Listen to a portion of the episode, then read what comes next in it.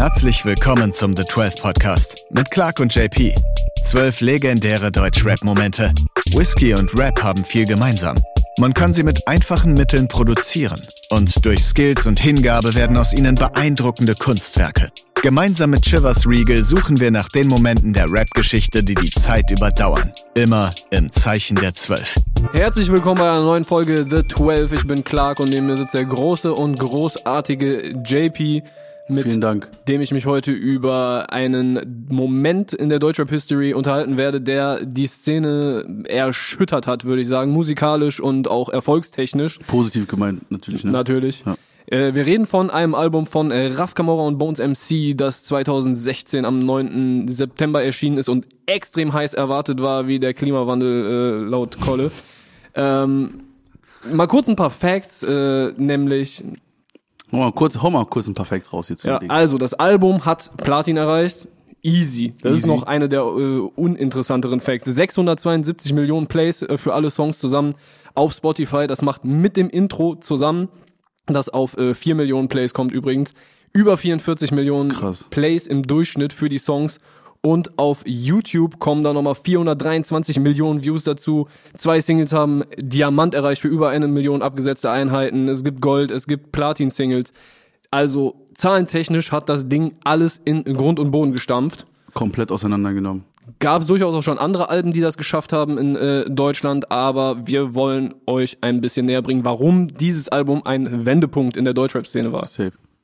Ich würde sagen, äh, beide Parteien, ich trenne das jetzt nochmal so Raff als einzelne Person und äh, Bones mit 187 haben ja schon so ein bisschen darauf hingearbeitet. So beide haben schon so ein bisschen äh, ihre Liebe für Dancehall durchblicken lassen Safe. äh, in vorherigen Projekten. Boah, da ein, ein sehr wichtiger Moment für mich. Das war nämlich der Moment, in dem ich gedacht habe, ja, auch so eine Reggae-Dancehall-Phase gehabt in meinem Leben. Ich glaube, bei dir gab's das auch Mhm. Safe, durchaus. safe. Ist immer noch da auf jeden Fall. Also es ist immer noch ein Genre, was ich mir sehr gerne anhöre.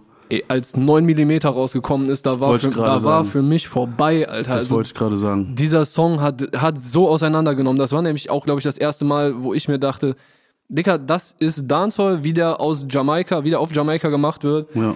Straße, rough, Genau. aber trotzdem Vibe, trotzdem was zum Dancen, trotzdem Ja. was, wo die Gangster auch mal tanzen können. So. So. Ähm, ich wollte gerade genau das sagen. Und zwar, als ich 9 mm gehört habe, habe ich für mich das erste Mal so gesagt, okay, krass, Dancehall im Originalen, so wie du es gerade beschrieben hast, funktioniert einfach auf Deutsch. Ja. So vorher gab es auch schon einen geilen Dancehall-Vibe, auch jetzt von Seed oder auch durch Peter Fox. Aber so dieses klassische, wie du es schon beschrieben hast, Straße, Rough in der Kombination mit dem Sound, habe ich da das erste Mal so wahrgenommen und vor allen Dingen auch so gedacht, okay, krass, das könnte funktionieren. Ich, ich weiß noch, als ich damals ähm, einen Artikel gelesen habe von einem äh, Reggae-Journalisten, der sich äh, als Künstlername Social Dread genannt hat. Und der hatte auch kurz vorher irgendwann passenderweise einen Artikel geschrieben, von wegen, dass äh, Dancehall und Reggae in Deutschland dem zu langweilig geworden sind, zu lieb. Das ist so, so sehr zahnlos immer gewesen. Ne? Also es gibt da, es gibt Safe Artists, die krasse Sachen gemacht haben. Patrice, Gentleman, äh, Safe. Seed, ne? Aber Auch dann innerhalb der Nische irgendwie so kleinere Artists. Aber äh, das hat häufig, jetzt auch nicht bei Seed und so, aber es hat häufig diesen, diesen Weltverbesserer-Swag, ne? Der ist lobenswert, ist cool, ist richtig, dass es das gibt. Aber auch dieses Peace und ey, alles cool Ding, so. Ja, das genau. Ist wahrscheinlich so. Ja, Und das ist halt nicht wie Reggae und Dancehall in Jamaika gemacht auf werden. gar keinen Fall. Äh, jetzt sind wir ein bisschen an dem Punkt hängen geblieben, weil für Reggae Dancehall hat's, glaube ich, gar nicht so krass viel verändert. Ich kann mir schon vorstellen, dass viele Leute dazugekommen sind, äh, die halt vorher nicht mit dieser Musik in Kontakt waren. Mhm. Aber wir wollen ja darüber reden, was es für Deutschrap verändert hat. Safe. Und da hat meines Erachtens leider das Album nicht so einen großen Effekt gehabt wie die einzelnen Singles. Also, worauf ich halt hinaus will, ist, äh, ohne mein Team hat das am Anfang komplett überstrahlt. Ja, ja, safe. Der Song hat, äh, der hat einfach ein komplett neues Genre. So, hier ist Deutschrap und äh, mitten da rein hat er diesen, diesen. Afro-Trap platziert und dafür gesorgt, dass in den nächsten anderthalb, zwei, drei, vier Jahren halt äh, diverse Songs mit diesem Swag rauskommen. Ja. Genauso wie, wenn du jetzt zurückguckst, ne, und siehst, was Raff und Bones jetzt danach noch gemacht haben, was auch andere Rapper gemacht haben, mit diesen Samples picken aus den 90ern, aus den Nullerjahren, aus den, auch a- aus den 80ern und so. Das hat, was ich mir damals gar nicht so krass aufgefallen ist, ja auch auf Palmen aus Plastik auf, angefangen. Auf Oder so ein- Song. Ein bisschen davor, würde ich sagen. Kennst du das Sample in dem Song? Von Ohne mein Team. Bei äh, Palmen aus Plastik. Ach, von dem, von dem, von dem, äh, von der Single meinst du? Ja. Ja, ja, safe. Aber Mr. das Vane. hat ja eigentlich schon bei Marihuana angefangen. Ja, mit, boah, was war es? ATC, Around the Ja. World? Marihuana. Genau, da hat es ja angefangen, dass man, oder dass äh, das so ein bisschen ins Rollen gekommen ist. Die haben natürlich auf Palm aus Plastik, auch auf den weiteren folgenden Teilen so natürlich perfektioniert oder noch weiter ausgebaut. Aber äh, ja, ich weiß, was du mir damit sagen willst. Was ich gerade noch sagen wollte, ist, ähm, dass ohne mein Team, wie du schon gesagt hast, das Ganze überschattet hat. Ich fand es ein bisschen schade. Nicht Über, überschattet würde ich nicht sagen, überstrahlen. Überschatten ist sehr ja, negativ. Ja, okay, stimmt, überstrahlt.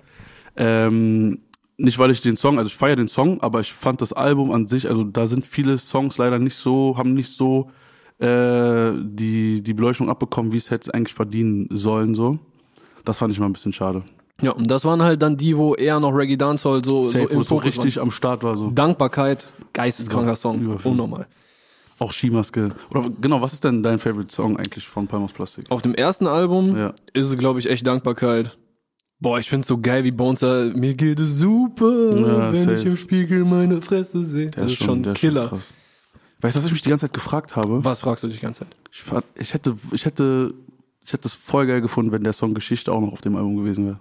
Ja, aber der war Also schon, war schon davor auf dem Album safe, aber ich glaube, das wäre dann nochmal so.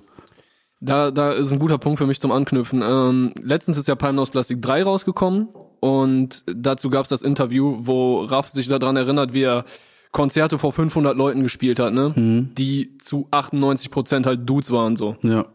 Ich, ich habe mich direkt zurückgeworfen gefühlt an äh, ein Konzert im Underground, äh, Rest in Peace, äh, legendäre Rest Location in in, Peace Köln. Underground, Mann. Äh, da war Raff 2000, es muss 2016 gewesen sein. Das war schon äh, Geschichte, hat, hat er schon gespielt. Ganze Crowd hat den Bones Part gesungen. Ey, es war und dann war noch Hayes da und Camo Caputo und noch irgendjemand, den ich nicht mehr weiß, so. Okay. Aber das war das eine Konzert, bei dem ich bei Raff war. Und dann äh, haben sie auch gesagt, okay, wir haben es geschafft, dass auch äh, viel mehr Frauen wieder dazukommen, dass auch Frauen halt diesen härteren, ne? Es ist jetzt nicht Crow, es ist nicht Materia, es ist harter Straßenrap durchaus, aber halt mit vielen Elementen, die es auch für andere Leute zugänglich machen. Safe. Und das nächste Konzert, was ich von Raff gesehen habe, war ausverkaufte Köln Arena bis Oberrang. Bis Komplett. Oberrang voll. Hütte voll, ne? Junge, Wie geisteskrank. viele Jahre waren dazwischen? Äh, vier, glaube ich. Nee, warte. Es muss 2016, zwei Jahre. Es waren einfach zwei Jahre nur Krass, dazwischen. Alter. Krass. Bescheuert. Also das, das Ding ist so explodiert und äh, hat dann halt dafür gesorgt, dass auch ich, also was ich finde, was es ge geschafft hat, ist, dass halt Straßenrap, Single-technisch, ne, also Alben waren vorher auch erfolgreich, so von vielen Leuten sind auf eins gegangen, auch durch dieses Deluxe-Boxen-Game und so Safe. aber dass authentischer, kompromissloser Straßenrap in den Charts landen kann. Und dass es nicht mehr komisch ist, dass es halt so normal so wird. erfolgreich sein kann und dass es durch den Erfolg nicht cringe wird, vor allen Dingen. Ja. Safe. Aber das finde ich ist einer der größten äh, Verdienste, die dieses Album quasi jetzt für die Deutschrap History hat. Und äh, ich habe mal bei Bones nachgefragt, äh, was der denn sagen würde, was Palmen aus Plastik an Deutschrap verändert hat. Was hat er gesagt? Er hat gesagt, einfach nur eins zu eins Zitat, den Stock aus dem Arsch gezogen. Und ich finde, Ohne Scheiß, das wollte ich auch gerade sagen. Ähm, ich hätte auch nicht gedacht, dass so viele Leute Bock hätten zu tanzen in Deutschland. ja, Ey, un unglaublich, Alter. Du gehst so eine Woche vorher in den Club und alle stehen so cool rum und eine Woche später sind alle voll am Dancen, aber so völlig frei und völlig so auf so gar keine Hemmung mehr und ich denke mir so krass, Alter. also gab's diesen diesen Moment hast du erlebt? Ich habe diesen Moment safe erlebt, weil also dazwischen waren aber auch eine Zeit lang, weil ich war irgendwie feiern, danach hatte ich erstmal nicht so Bock auf Partys und dann bin ich wieder feiern gegangen, so weiß nicht anderthalb Jahre dazwischen oder so. Und dann habe ich gemerkt, okay, krass, Alter. Die Leute sind viel entspannter, viel mehr am Tanzen. Es ist nicht mehr nur dieses cool irgendwo rumstehen. Also vor allen Dingen die Dudes. Ja, Mädels haben ja schon immer gerne getanzt im Club so. Vor allen Dingen die Dudes war so, okay, krass, Alter. Danke. Das, das zweite Ding, was Bones noch hinterher geschickt hat, äh, war, äh, auf einmal haben Gangster getanzt. ja. So. Und das war ja, das war, das ist vielleicht dann auch so, um ein kluges Wort zu sagen, ein Paradigmenwechsel im Deutschrap gewesen, weil vorher äh, Flair hatte, ich weiß nicht genau wann es war, aber es dürfte auch in den 10er Jahren gewesen sein, äh, einen Song namens Echte Gangster tanzen nicht. So, Okay, das, geil. das hat sich dann Ja. an dem Punkt verändert, ne? Komplett. Also das äh, sind schon die Dinge, die Palmen aus Plastik nachhaltig geändert hat. Äh, vielleicht noch ein bisschen dazu, warum oder wa- was hat das Ding so geil gemacht? Also ich würde erstmal sagen, die Kombination aus äh, der Crew 187 und Bones und Raff, das Verständnis, was die für, für Dancehall hatten oder von Dancehall hatten, so, das, du hast gemerkt, die Leute hören nicht erst seit einem Jahr diese Musik, sondern Mhm. die sind damit teilweise groß geworden, so. Und vor allen Dingen auch einfach dieses Crew-Ding, das war einfach das perfekte Momentum. Die sind mit einem Sound äh, um die Ecke gekommen, den es vorher so noch nicht gab in diesem Zusammenhang. Das hat einfach das Ding gemacht. Und plus 187 hatte halt natürlich vorher schon diesen Hype, diesen 187-Hype.